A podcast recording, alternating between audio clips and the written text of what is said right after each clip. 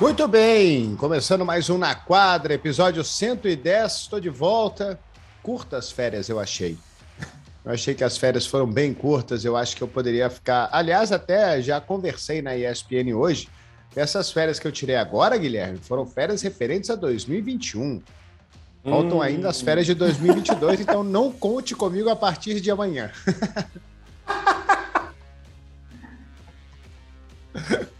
Seria demais, né? Já pensou? Aquelas férias prêmios, né? Três meses. Bonificação Mas... de férias. Para poucos, para poucos. Não, não é para mim. Não é para mim. Muito bem, tá certo. Mas tô de volta. É, o Felipe é demais, né? Aliás, os dois aqui, você e o Felipe, a beleza desse podcast aqui, ela foi erguida num nível muito alto, né? Eu Tô até com vergonha aqui, mas tudo bem. Eu vou, com a, eu vou, eu vou com a minha carinha mesmo. Voltei com tudo de férias. Fala, Ari, que bom que você está de volta. Essas férias estavam mais para período sabático do que de férias, né? Porque tão curtas que elas foram, né? Isso. e, mas assim, você voltou, a NBA não parou e a NBA está pegando fogo, tem muita coisa para a gente falar aqui. É, principalmente de times correndo risco, times que estão voando é, e recorde, né? Temos recorde aí a, a, ser batido. Um já, já foi ultrapassado uma marca e depois agora tem jogador atrás de recorde. É isso, né? LeBron James passou o Cal Malone, né? Ele entrou no jogo contra o Washington, 19 pontos precisando para passar o Cal Malone como o segundo maior pontuador da história da NBA. Agora ele só está atrás do Karim Abdul-Jabbar, e antes de você comentar esse detalhe interessante e histórico, esse feito do LeBron James, o jogo foi em Washington, né, na Capital One Arena, onde joga o Washington Capitals.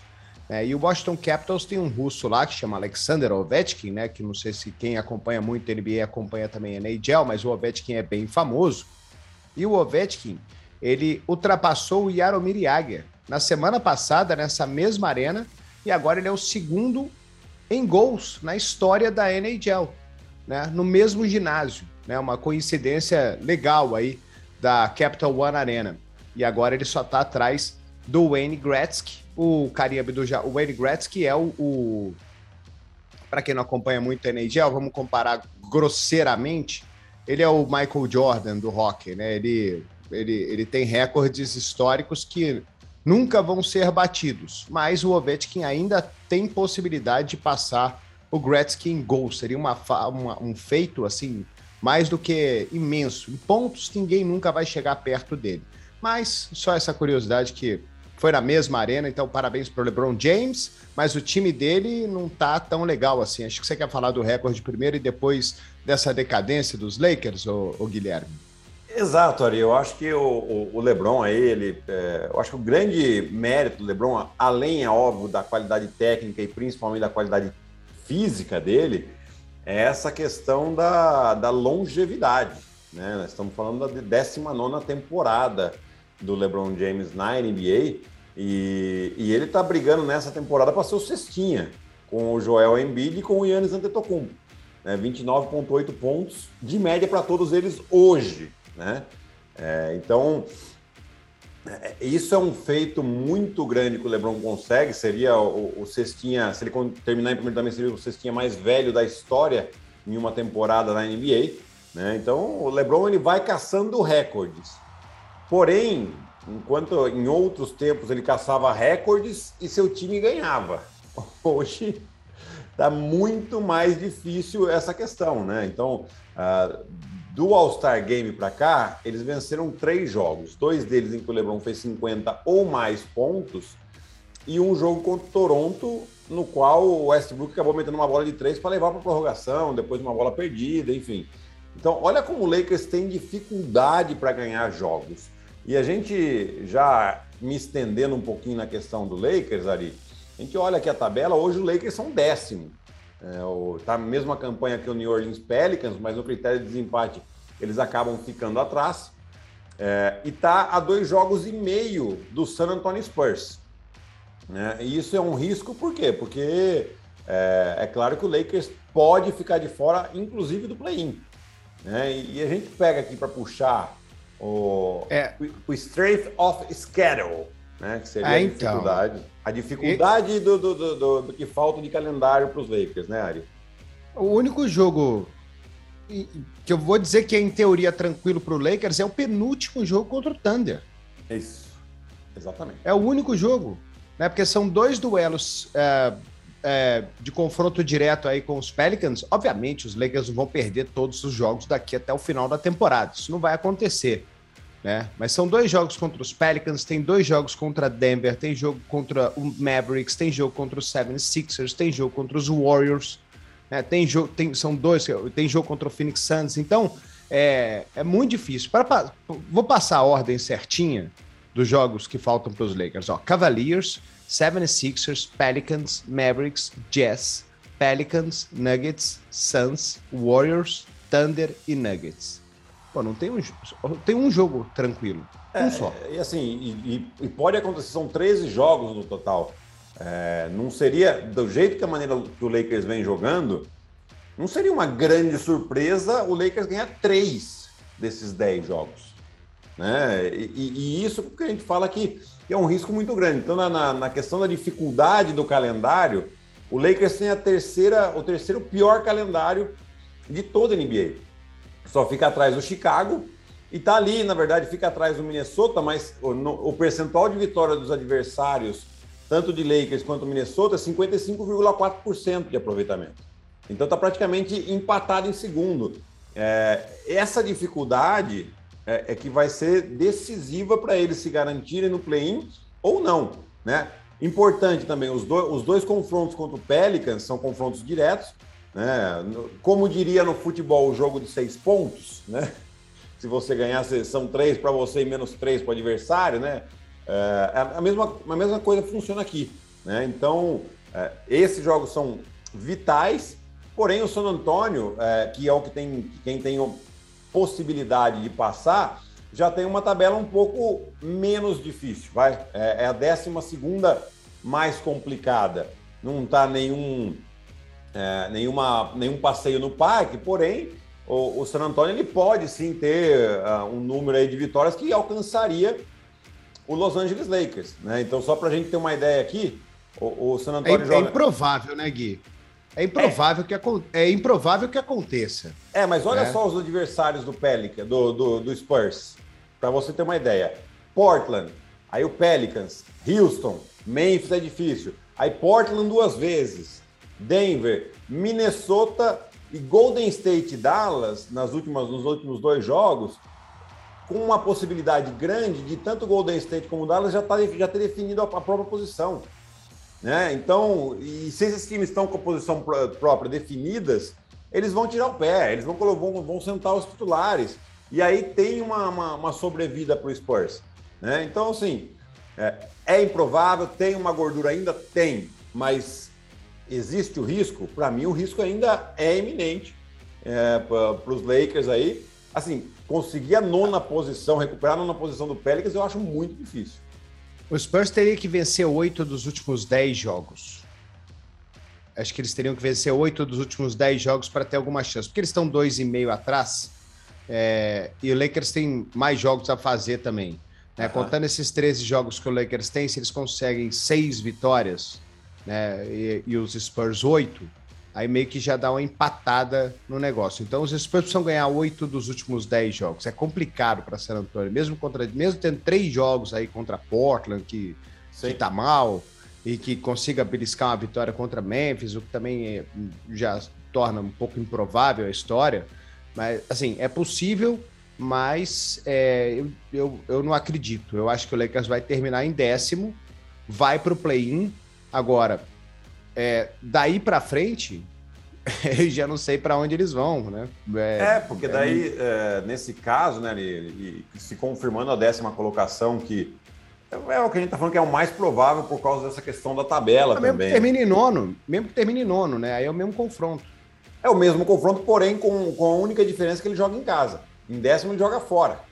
Né? E aqui a gente está falando de um, de um Lakers que fora de casa são 10 vitórias, 24 derrotas na temporada né? menos de 30% de aproveitamento. É, é, muito baixo. é, para um time que está ficando em décimo. Tá, tem que ter um jogador experiente, que na hora vamos ver. Beleza, mas não tem um, um botãozinho lá de liga e desliga. Ó, liga, agora vamos jogar bem. E vai chegar no play e vão fazer isso. É, é, é impossível, né? Não, não são robôs, são seres humanos. São, você tem uma questão de química de vestiário, de química de equipe, que não está funcionando para esse Lakers. Né? Você tem agora o, o Westbrook fez lá o jogo contra, contra Toronto, que ele meteu a bola e foi realmente muito bem. Tá, mas acontece uma vez a cada quantos, quantos jogos? Né? Ah, vai voltar o Anthony Davis. Quais as condições que o Anthony Davis volta? Ele vai voltar em cima do play. Né? Estamos falando de faltam 13 jogos, aproximadamente aí três semanas para acabar a temporada regular. E, e aí já em seguida tem esse play-in. Então, uma situação bastante complicada do Lakers aqui, apesar de todos os números e recordes do LeBron James.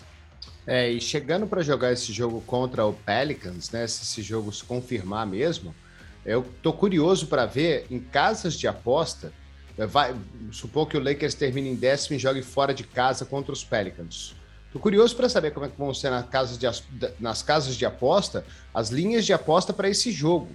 É porque se o Brandon Ingram, por exemplo, voltar, né, essa chegada do CJ McCollum, com o Valenciunas jogando bem, né, tem, tem mais gente lá, o, o Hernan Gomes, Devante Graham, Devante Graham, o Hernan Gomes nesse último jogo aí é, jogou muito bem nessa vitória que eles tiveram. Tá bom que foi contra Houston, mas eles tiveram uma grande vitória contra Houston. É, então, eu sei lá, eu acho que para mim o Pelicans se torna favorito num possível eventual play-in com o Lakers, mesmo com o Anthony Davis voltando. Se o jogo foi em Los Angeles, aí acho que não. Acho que o Lakers entra como favorito. Mas se o jogo foi em New Orleans, acho que os Pelicans entram aí para uma linha de aposta de, sei lá, menos 3, menos 2,5 favoritos para ganhar do Lakers. Ah, eu, eu, concordo com você, Ari. Jogando em casa, né, contra um time mais experiente, uh, essas coisas são pesam um pouco mais. Né? Mas se tem essa volta do Ingram, uh, o Zion não acredito que eles vão arriscar num jogo de, de mesmo que ele esteja pronto, uh, não acredito que eles vão arriscar num jogo de play-in. Né? Acho que não faz muito sentido isso pensando no longo prazo, né? Você pensa no curto Próxima prazo. temporada. Exato, exato. Mas mesmo com o Ingram, é, eu acho que Ingram, CJ McCollum e o Valanciunas formam um trio muito forte, com uma certa experiência de playoff, já também com o CJ McCollum e o Valanciunas, principalmente, né? É, que pode sim surpreender. É, jogando em casa, obviamente que as chances aumentam bastante, porque o Lakers fora de casa é, tem assim, se em casa eles já jogam sem confiança, fora é, esse, essa questão da confiança piora exponencialmente. Né? Então vamos, vamos ver qual que vai ser aqui a, a, principalmente os próximos jogos aí, como você falou do Lakers, são muito duros. Vamos ver como é que eles vão reagir a, a essa sequência de derrotas. O Lakers está nos últimos 10 jogos com apenas três vitórias. É, e bom de qualquer forma, né? De qualquer maneira, para um time que começou a temporada lá atrás como favorito para ganhar a NBA, né? Junto com o Brooklyn Nets, antes de começar a temporada, era assim: era Lakers de um lado e Brooklyn Nets do outro, pelos elencos que eles montaram. Né, com o LeBron como Anthony Davis, a chegada do Westbrook, mas a gente também alertou bastante para essa idade avançada do time do Lakers. Não teve química, não encaixou. Parece que o clima é terrível lá em Los Angeles. E de qualquer forma, assim, eles, para mim, eles não vão, vão, não é nem que eles vão longe, eles vão perto, perto quando começar a, pós-temporada. E aí é um processo de interessante para ver como é que vai ser a próxima temporada do Los Angeles Lakers, o que, que vai acontecer, o que, que a família Buzz vai fazer, o que, que LeBron James vai pensar para jogar mais um ano lá em Los Angeles. Acho que, sei lá, não sei se os Lakers estão pensando já muito nessa temporada, não, já estão pensando em reestruturar o time para ter um time forte e competitivo no ano que vem, porque esse ano foi uma tragédia. É, eu acho que o Lakers, eh, caso eles tenham a, a pretensão de manter o LeBron James, né, ele tem contrato ainda por mais dois anos, mas existe sempre a possibilidade de uma troca, né? É eles vão ter que realmente sentar com ele e conversar, falar, olha, não dá mais para trazer jogadores mais velhos, porque de mais velho já tem você. né? E tá bom, a gente tem que trazer agora jogadores mais jovens que vão correr, que a parte, é, né, os três primeiros quartos dos jogos, principalmente, eles vão correr, inclusive, por você. para você chegar mais no quarto quarto em momento decisivo, com gás e, e um time que é, que tenha mais essa saúde e, e mais entrosamento, principalmente. Né? Acho difícil a permanência do Westbrook no Lakers, né? mesmo que também tem contrato, mas vai ser, com certeza, vão procurar uma troca aí para envolver no armador. E, e, também a questão Anthony Davis. Né? O Anthony Davis, desde que chegou no Lakers, a temporada que ele mais jogou foi a temporada que houve a pandemia, porque teve uma parada de três meses ali, ele pôde se recuperar completamente de qualquer eventual é, lesão que ele tivesse. É, então, vai, eu, eu acho que tem muita coisa para mudar no Lakers, inclusive o técnico acho que não resiste, não. É, é bizarro isso, né? Porque você começa a pensar num time que tem LeBron James e Anthony Davis, e você olha para os. O time já tem duas estrelas, duas super estrelas. É, tem o melhor jogador da NBA jogando no Los Angeles Lakers. Discutível, talvez o Kevin Durant hoje seja é, um jogador melhor do que o LeBron James. Eu não vou entrar nessa discussão nem nesse mérito, mas você tem duas superestrelas jogando nesse time, você não precisa ir atrás de mais uma superestrela, você precisa ir atrás de um armador decente, de alas decentes, jogadores que arremessam de três, jogadores bons para saírem do banco, para poderem somar, jogar 15, 20 minutos e contribuírem com 12, 15 pontos. É isso que o Lakers precisa ir atrás da intertemporada. Ele não precisa ir atrás do Jamoran, não precisa ir atrás de, um, de uma super estrela para jogar ao lado do LeBron James do Anthony Davis. Eles precisam de jogadores decentes que consigam carregar o piano para esses dois caras brilharem. É isso que o Lakers precisa. Jogadores do tipo Caio Kuzma, Kentavious Caldwell Pope e Montrezl Harrell, por exemplo. Exatamente os jogadores que eles abriram mão para trazer o Russell Westbrook. É, eu também eu concordo plenamente com você. São, o Lakers precisa de carregadores de piano. Tem muito tocador de piano aí. E muito tocador de piano, se você não tem quem carrega o piano, você vai tocar o show só no, no estacionamento. E mais, você ter LeBron James no seu time é um grande atrativo para você trazer qualquer jogador. Qualquer um quer jogar ao lado do LeBron. Qualquer um quer jogar ao lado do LeBron porque sabe que a possibilidade de ganhar título é enorme é muito mais fácil ganhar um título do lado do LeBron James do que sem ele no time. É, pra, pra, tô dizendo para jogadores desse tipo que carregam o piano. Sim. É, então, é, dá para dá ir atrás, dá para ir atrás. É pensar, é ver uma lista de quem está disponível, é fazer uma free agent decente, é o general manager fazer um bom trabalho, é o LeBron James conseguir também é, cativar alguns nomes para jogar ao lado dele. O Lakers tem tudo tudo com esses dois caras. E aí, de novo, né, para também não entrar no mérito de ah, é porque você tem que pressupor que os caras vão estar tá jogando, vão estar tá saudáveis, né? Não vou falar, ah, porque o Anthony Davis machuca todo ano. Beleza, mas você não pode contar com isso que o cara vai machucar. Né? São dois jogadores, são duas superestrelas, tem que contar que eles vão jogar. E o Lakers tem tudo para montar um grande time para a próxima temporada. Essa aí já era, essa aí foi um Esquece, esquece. Próximo tema, Bom, É, o, o, o Stephen Curry deve voltar para os playoffs, né? Ele falou aí antes do jogo contra o Golden State que está confiante e deve voltar na, no, no começo da pós-temporada, que é uma notícia espetacular para Golden State. É porque já deu para ver que eles estão ferrados sem o, o Stephen Curry nesse time. É, exato, Ari. Eu acho que é um time que funciona, é uma engrenagem que funciona muito bem né? principalmente quando, tão, quando estão os três, o, o, Big Three original, né? que é o Clay Thompson, o Stephen Curry e o Draymond Green. E eles tiveram uma amostra muito pequena nesse ano, que foi acho que foi apenas um jogo. E, e esse pedacinho do, desse jogo do Boston, em que o, o Stephen Curry se lesionou. Né? É, foi um pouco preocupante ali a maneira com que o, o Smart cai na, na, em cima da perna do Stephen Curry, porque lembrou um pouquinho da lesão do LeBron James na temporada passada, o Solomon Hill caiu em cima da perna dele também. Ele ficou bastante tempo fora, do LeBron James, o que comprometeu seriamente a temporada do Lakers. Né? Mas aqui, pelo que ele falou por essa declaração dele, deve ser alguma coisa um pouco mais rápida. É, ele saiu até andando, mancando na hora da, da lesão ali, que, que foi um bom sinal. Né? Mas esse tipo de lesão, às vezes, não é só o tornozelo, né? às vezes vai o joelho também, que que, que preocupa um pouco, pode ter algum dano no joelho também por ele cair em cima da perna e, e a perna dobrar de uma maneira não natural. Agora, é, é, é lógico... rapidinho, você achou que foi onde? O, o, o, o Steve Kerr reclamou demais na hora da jogada, né? É, xingou lá o Marcos Smart e tal. Você achou que ele foi maldoso? Não achei, Ari. Eu achei que foi um lance de jogo. E, e conhecendo, né? Conhecendo não, mas de tanto ver o, Smart, o Marcos Smart jogar, eu não lembro dele ser um cara sujo. Né? Eu lembro dele ser um cara duro, um cara que se joga realmente nas bolas. Se fosse uma bola que a gente nunca tivesse visto o Marcos Smart fazer, dele se jogar para conseguir uma bola, e, e, justo naquela a gente vê, aí você desconfia. Né?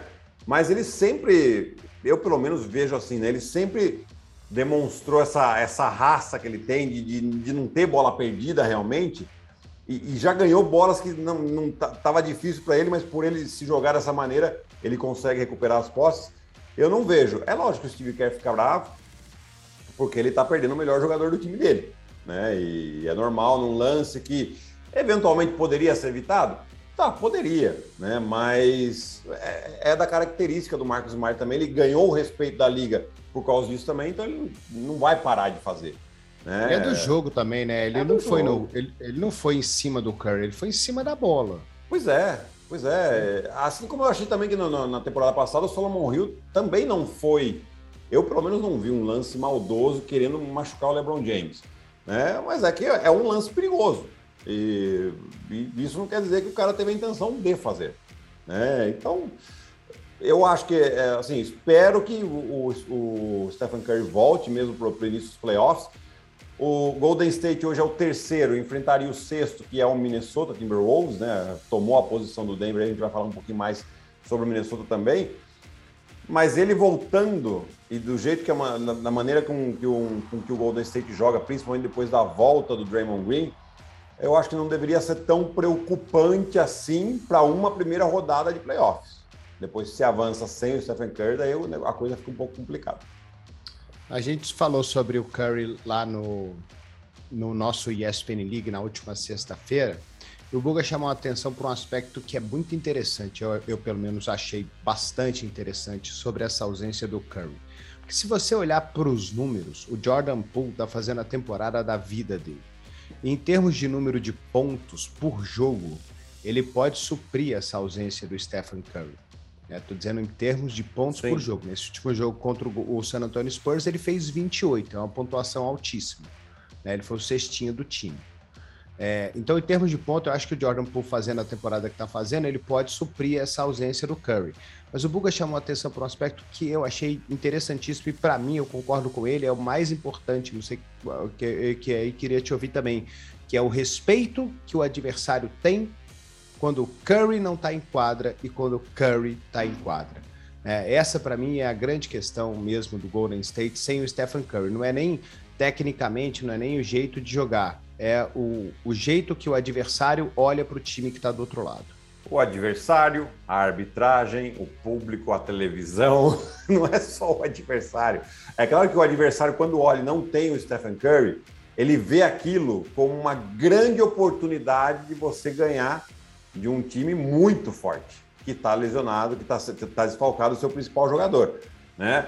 Quando o Curry tá, você fala, beleza, vamos para ganhar, uma oportunidade para ganhar deles também, mas né, lá no fundo, no inconsciente do, do adversário, né, mas pô, se a gente perder, ele está perdendo com um baita de um time, com uma super estrela, e ok. Né? Então, é, eu acho que é, muda sim, é verdade, é muito bem observado pelo Buga isso, é, que esse respeito e até mesmo o próprio time, né? Quando você, o próprio time do Golden State, você tá com o Stephen Curry, você entra até tranquilo, principalmente os jogadores é, não protagonistas, os coadjuvantes, é, eles sentem até um pouco mais a responsabilidade quando ele não tá, porque é. ele tem a opção a pontuar mais, e aí com a pressão de que você tem que pontuar. Esses coadjuvantes, quando o Curry está em quadra, eles não têm a pressão de pontuar, então eles arremessam até de uma maneira mais leve mas assim, sem, sem pressão, porque a pressão é do Curry e ele sabe lidar muito bem com isso. Então, esse é um ponto, sim, muito interessante, porque além do Jordan Poole, né, é, é um time que hoje tem uma rotação de oito, nove jogadores tranquilos e que colocam, que jogam numa intensidade muito alta todos eles. E aquela coisa também, né, porque está o jogo apertado ali, Você sabe que você tem ele do seu lado, sabe que ele pode definir o jogo a qualquer momento, né? Aí quando ele não tá, um jogo, o jogo foi 110 a 108, foi um jogo apertado. Tipo, quarto, o, o, o Golden State entrou no último quarto ganhando por um ponto. Aí perdeu o último quarto por três e perdeu o jogo por dois. Então o jogo tá apertado. E aí na hora que o jogo tá apertado, você olha pro lado, você vê o 30 lá, você manda a bola para ele e fala assim, meu irmão, se vira, acerta seus tiros de longe aí que você acerta. né? E quando ele não tá, você olha pro lado e, não, e, e, e vê quem? Né? Em termos até de confiança, não é que os outros caras são ruins, não é isso que eu tô falando. Tô falando que na hora que você olha para o lado e, e, não vê o Curry, você começa a pensar quem vai decidir. Não, e quem também, Ari, né, a questão do, de, de, capacidade de, de, criação de próprio arremesso. O Jordan Poole tem a capacidade? Tem, mas é muito distante da capacidade do Curry. O Clay Thompson não é um jogador que tem uma grande capacidade de, de criação do próprio arremesso. Ele, muito mais no, no, no, movimento da equipe, ele, aí sim ele é um, um jogador extremamente perigoso. Mas a gente sabe que muitas vezes em final de jogo, principalmente, acaba sendo mais na, na, na capacidade e no talento do jogador, na, da criação desse arremesso. Né? Então eu acho que isso que é o, que é o grande problema do Curry estar fora para o Golden State aqui. É, o Golden State Warriors ainda tem uma gordurinha para queimar, né? Nessa, nessa terceira posição. Eles estão dois jogos à frente do Utah Jazz. Né? Se cair para quarto, aí é, Dallas Mavericks, a gente ainda não dá para projetar um adversário em primeira rodada de playoff para Golden State. Né? Mas já está atrás do Memphis Grizzlies, né? São duas uhum. derrotas seguidas aí. Memphis venceu sete dos últimos dez e o, o, Golden State venceu só quatro dos últimos dez. Então é uma pequena decadência, é uma pena, né? Que na hora que o Draymond Green volta, o Curry se machuca. Vamos ver com em que posição eles vão terminar. Porque também, você acha que faz muita diferença para Golden State jogar contra Utah, jogar contra Denver, jogar contra Dallas na primeira rodada dos playoffs? Faz tanta diferença assim para eles? Ou eu acho que a diferença uma... maior, Ari, e, e que pro, possivelmente é a grande preocupação do Golden State é terminar em quarto para numa eventual semifinal de conferência, aí eles já cruzarem com o Phoenix Suns. É, o Phoenix Suns, que é o time que, que melhor joga hoje na NBA, se você, lógico que para você ser campeão você vai ter que cruzar com ele em algum momento. Então, quanto mais longe você cruzar, melhor, né? Que é uma que seria para eles aqui uma final de conferência. Então, esse quarto lugar acaba sendo um pouco perigoso, entre aspas, exatamente por esse confronto uh, um pouco mais cedo do que eles poderiam imaginar uh, nos playoffs da Conferência Oeste. Mas depois, é óbvio, enfrentar Utah, Memphis, Dallas, Minnesota, muda pouco, porque está bastante equilibrado. E acredito que né, o time do, do, do, Golden State seja melhor que esses times. Depois, playoff, a história muda, você tem a questão das lesões e tal. Mas eles a preocupação deles, para mim, hoje, é essa de não perder a terceira posição e terminar em quarto. É, o fator casa também, né? Quando você termina em segundo, só vai jogar fora de casa com uma eventual final contra o primeiro. É, mas o segundo tá termina... tá difícil, né, Ari? Eu, é. eu acredito que eles não vão conseguir alcançar aí o, o, o Memphis, é, apesar de estar tá um jogo Curry... e meio só. É, é sem, sem, o Curry é impossível. É bem difícil. É diria, bem difícil. Diria a palavra impossível. Ah, bom, a gente já, já estouramos ou ainda não? Não, acho que ainda dá para a gente falar rapidinho do, do Boston e do. DC? Boston DC? Boston, Boston não, BC. Ah, BC, é, Boston BC. BC é. Não, não é o Banco Central. Você está muito. Você tá... Esse BC aí aumentou os juros também lá, viu? Demais. É, Demais, ficou né? alto. Você, no caso é interests. Pois é. E aproveitamento acima dos 80% na, nos últimos 25 jogos aí para o Boston Celtics, 21 vitórias e 4 derrotas. Né? E jogando de uma maneira espetacular, a melhor defesa de toda a NBA. É, era depois de janeiro, mas agora já virou uh, geral, né? Desde o início da temporada. Tamanha foi a melhora desse Boston Celtics aí. E, e vem engatando uma sequência importante, né? Está numa viagem de quatro jogos fora de casa, nesse momento, o Boston Celtics, e os três primeiros eles ganharam por pelo menos 20 pontos, todos eles.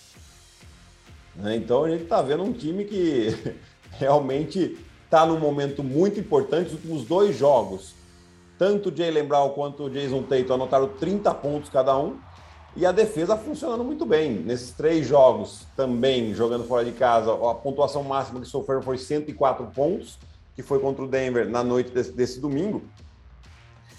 E assim, Ari, é um time que já está ali em quarto lugar da Conferência Leste, porém empatado com o Philadelphia, que é terceiro, e meio jogo do Milwaukee, que é, de Milwaukee é o segundo. Então, é, muita atenção a esse Boston Celtics, que parece que agora sim encaixou e entrosou demais esse time. Pois é, o único problema é ficar em segundo aí e pegar o Brooklyn Nets logo na primeira rodada dos playoffs, né? Quem for segundo aí, talvez que for encontrar o Brooklyn, não vai ter jogo, não vai ter vida fácil, enfim. É, o Boston Celtics perguntaram para o Emil Doca, né, o que, que mudou no time nessa sequência incrível, ele falou que foi a fisicalidade, né? Você citou a defesa e é um time realmente muito mais físico de Boston é, de dois meses para cá do que aquele time de Boston que começou a temporada, em certo ponto estava lá em 11 primeiro, em décimo no leste, e hoje, como você falou, está lá em quarto empatado com o terceiro. Agora, é, o, outra coisa que chama atenção nesse time é o aproveitamento dos arremessos. Tá um negócio bizarro. Os caras estão acertando em jogo sim, em jogo também, 53, 50, esse último jogo, 57% de aproveitamento dos arremessos. É bizarro esse número, né? Os caras estão com a mão muito calibrada lá, segura o Boston. Segura o Boston e também, Ari, é, é, a maneira que né, a gente falou, fala muito da defesa, mas o ataque também começou a ficar um ataque mais equilibrado né? E depois, né, a gente lembra lá no início da temporada, o Marcos Smart criticando tanto o Jason Tatum quanto o Jalen Brown, que eles estavam jogando de maneira um pouco egoísta demais, que não estavam olhando para o lado quando nos momentos decisivos, muito fominhas, né? E, e eles continuam sendo os, os, jogadores principais pontuadores da equipe, porém agora a equipe joga muito bem passando a bola. Nesse jogo contra contra o Denver, eu estava vendo um pedacinho, o, o Peyton Pritchard, que estava um pouco meteu fora da rotação. E estava um pouco fora da, da, da, rotação, ele meteu 6 em 6 nos arremessos de quadra, 5 em 5 de 3. Né? Então o, o time está buscando também esses companheiros, é, envolvendo eles mais no ataque. O, o Derek White foi uma bela aquisição no lugar do Dennis Schroeder. Dennis Schroeder tem um. Eu acho que tem até mais talento que o Derek White. Porém, você não sabe o que esperar do Dennis Schroeder, né? E o Derek White, por ter passado também pelo San Antonio Spurs, é, um entendimento de jogo muito alto depois que você passa por Greg Popovich. Não tem muito jeito. Se você passou ali pelo Greg Popovich e, e teve uma minutagem grande por, um, por um período grande, você começou a atender, entender do jogo quase que obrigatoriamente, senão você nem, você nem entra em quadra. Né? E, e, aí essa do Derek White foi muito boa. Então o time está bastante equilibrado ofensivamente e defensivamente é, é, muito físico. Né? O Robert Williams protegendo o aro, o Al Hofford já, já é um defensor histórico. É, então é, é, um time que está bastante interessante. Olha, não sei não, viu? Sei não se pode ir muito longe esse time aqui. É, e outra coisa que eu acho também, Gui, é que olhando assim para essa, essa fisicalidade, para esse time jogando do jeito que está jogando, leva a crer também que Jason Tatum e Jalen Brown estão muito bem fisicamente, né? Sim. O, o Brown perdeu tempo aí contundido nessa temporada e quando você chega perto dos playoffs com seus melhores jogadores muito bem fisicamente, porque o que tem de gente machucado na NBA é uma loucura. Todo time tem um cara machucado. Né? Seu Chicago com problema de contusão, Miami já teve, Cleveland, todo mundo com problemas de contusão. Sim. E aí você tem as suas duas estrelas muito bem fisicamente, ah, seguro é o Boston. É difícil. Não, e, exatamente, né? E, e você tem uh, até os jogadores, o, o Daniel Tais, que voltou para o Boston, o Grant Williams, né? Então, você tem uma rotação aí de oito, nove jogadores interessantes, que no início da temporada parecia que o Boston estava um pouco curto. Agora, envolvendo mais um pouco o Peyton Pritchard e com a chegada do Daniel Tais, você aumentou de 7 para 9 essa rotação. Né? Depois ele vai chegar lá no, no, nos playoffs, ele vai jogar com 8 e um pouquinho do nono ali. Mas, assim, para você evitar, inclusive, é, um, um, desgaste maior agora nessa temporada regular e chegar bem nos playoffs como o Boston tá para chegar, É, tem sido importante essa rotação. E também a gente tem que tirar aqui um pouco o chapéu para o Emil Doca é, e para a direção do Dallas também, do, do Dallas não, do, do, Boston, que teve a paciência, né? Porque depois daqueles primeiros dois meses tinha-se muita dúvida, muitas dúvidas com em relação ao Boston Celtics. E agora, pouco a pouco, ele conseguiu implementar o que ele né, ficou conhecido por, né, que era a defesa, quando ele era assistente técnico do Greg Popovich, de, de outras equipes que ele passou, ele era o especialista defensivo. Então ele ajustou a defesa do Boston com a melhor defesa da NBA e o ataque muito mais fluido. O Gui, você acha que se o técnico do Boston der um impõe em alguém, ele vira o Imi Judoka? quase saiu palavrão, hein? Não sei se você escutou, mas quase saiu palavrão. Isso foi só para finalizar a NBA. Queria que você falasse do jogo das estrelas do NBB que rolou nesse final de semana. E NBB que está terminando a fase de classificação também, daqui a pouco tem playoff. Exato, ali foi um evento muito legal, muito bacana, né? É, é, é acho que a grande festa do basquete masculino brasileiro é esse evento é, do Jogo das Estrelas. E tivemos aí dois dias. Uh, o primeiro dia a gente né, acabou ligando, alongando um jogo de temporada regular, que foi Flamengo e Paulistano, que aliás foi um jogaço decidido no finalzinho, o Paulistano vendendo muito cara a derrota para o Flamengo.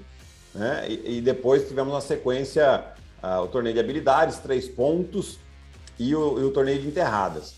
Então, muito legal. E depois, no jogo das estrelas em si, um, com esse formato diferente, né? Um, um, formato de torneios, onde quatro equipes jogando ali semifinais de 12 minutos, depois uma final de mais 12 minutos.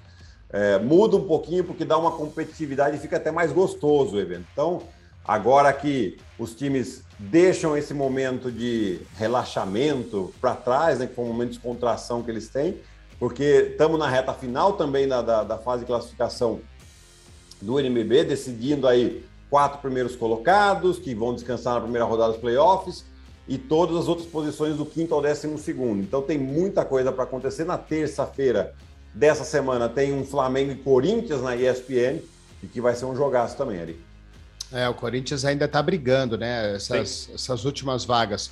Agora, lá na frente, Minas está voando, hein? Minas, depois que ganhou o Super 8 e o time ganhou um título, o time do Minas está voando. Pelas quatro derrotas aí, já abriu vantagem grande contra o Flamengo. Não sei se vai terminar na primeira colocação, acho que não, né? Franca. Não, Franca, Franca dificilmente. É, Franca, é, tá 25-2, né? Faltam o quê? Cinco jogos para terminar aí a, a, é, a, são, são 32 a, jogos cada equipe, 32, né? Então, né? Isso. Então, faltam cinco aí para os dois times, né? Então, é, Franca sei. dificilmente perde. Franca teria que perder todos os jogos daqui até lá, porque a, além de tudo, se, se tiver um empate tanto com o Minas quanto o Flamengo, que são os times que podem alcançá-los, Franca tem a vantagem, né? Porque ganhou duas vezes de cada um dos times, né? É, então, Franca provavelmente vai, vai, vai se garantir nesse primeiro lugar e a briga vai ficar entre Minas e Flamengo nessa segunda colocação, porque eles têm o mesmo número de derrotas. O Flamengo tem um pouco um número a menos de jogos aí por causa do calendário, e vai ter um calendário muito duro daqui para frente, é, porque tem mais jogos para fazer do NBB em relação ao Minas e tem a final da BCLA também, que vai ser jogada no Rio de Janeiro do dia 6 ao dia 9, em que Minas está. E aliás, eles se enfrentam nas quartas de final no dia 6. Então vai ser é, uma corrida pelo, pelo segundo lugar aí bastante interessante. Caso de empate entre Flamengo e Minas no NBB, a vantagem é do Flamengo, porque ganhou o primeiro jogo por 30 pontos de diferença lá no primeiro turno em novembro ainda, e depois o Minas acabou ganhando o segundo jogo, mas não, não conseguiu superar essa diferença. Então a vantagem é do Flamengo. Então vai ter essa, essa briga boa aí de reta final também no NBB, Ari. É, vai ser interessante esses playoffs, né? Porque ano passado a gente, por causa da, do, da, da Covid, a gente teve uma bolha no Rio de Janeiro, né? E os times não jogaram em casa, não tinha torcida. É, e esse ano, vai ser, esse ano vai ser diferente, né? Então vai ter estádio em Franca, ginásio em Franca lotado, é difícil jogar lá, é difícil jogar no Minas. Obviamente é difícil jogar contra o Flamengo, São Paulo também no seu ginásio. Então, é, o, mando de, o mando de quadra vai ser um fator grande aí nessa pós-temporada. Claro que eu falei só dos quatro primeiros, mas a gente tem que ficar de olho mesmo, né? Porque ninguém quer jogar contra Bauru também, né? Porque jogar não. lá em Bauru, naquele caldeirão lá em Bauru também não é fácil, né? Nem um Você já tomou umas, já tomou umas garrafas d'água lá? Olha, garrafa d'água não, mas xingo, nossa senhora.